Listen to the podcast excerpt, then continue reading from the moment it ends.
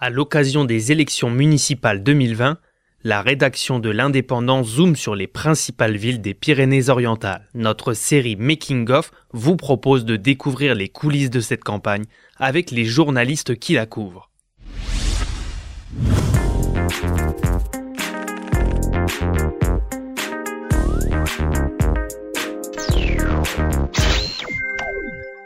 Jeudi 13 février, on part au Boulou avec Mathilde Contier-Walter. Bonjour Mathilde. Euh, Bonjour Michel.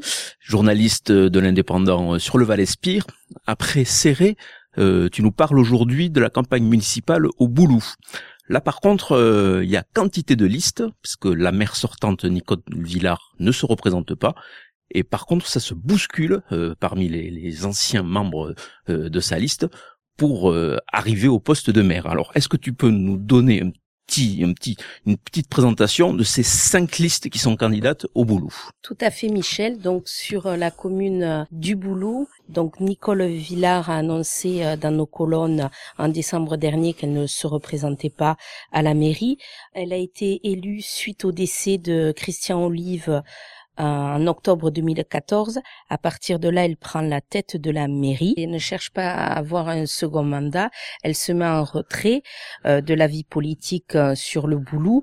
À partir de là, euh, cinq listes se sont annoncées, mais on peut dire que ces cinq listes, elles trouvent sûrement leur origine lors des municipales de 2014 puisque les cinq candidats sont tous issus des dernières municipales.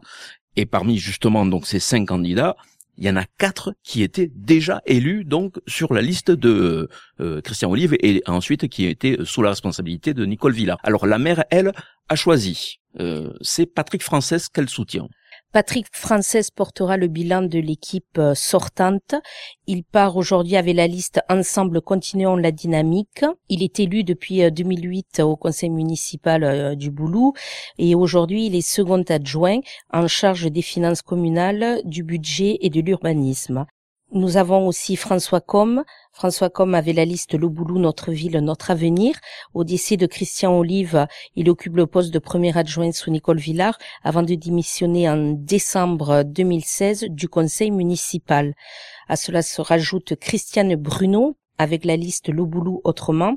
Elle est conseillère municipale après avoir démissionné en septembre 2018 de son poste d'adjointe au tourisme. Également donc parmi les anciens euh, membres donc de la majorité de Nicole Villard, euh, Rosemary Quintana. Elle part avec la liste Réussir le boulot. Elle a été conseillère municipale déléguée de 2008 à 2016. Elle est aujourd'hui conseillère municipale.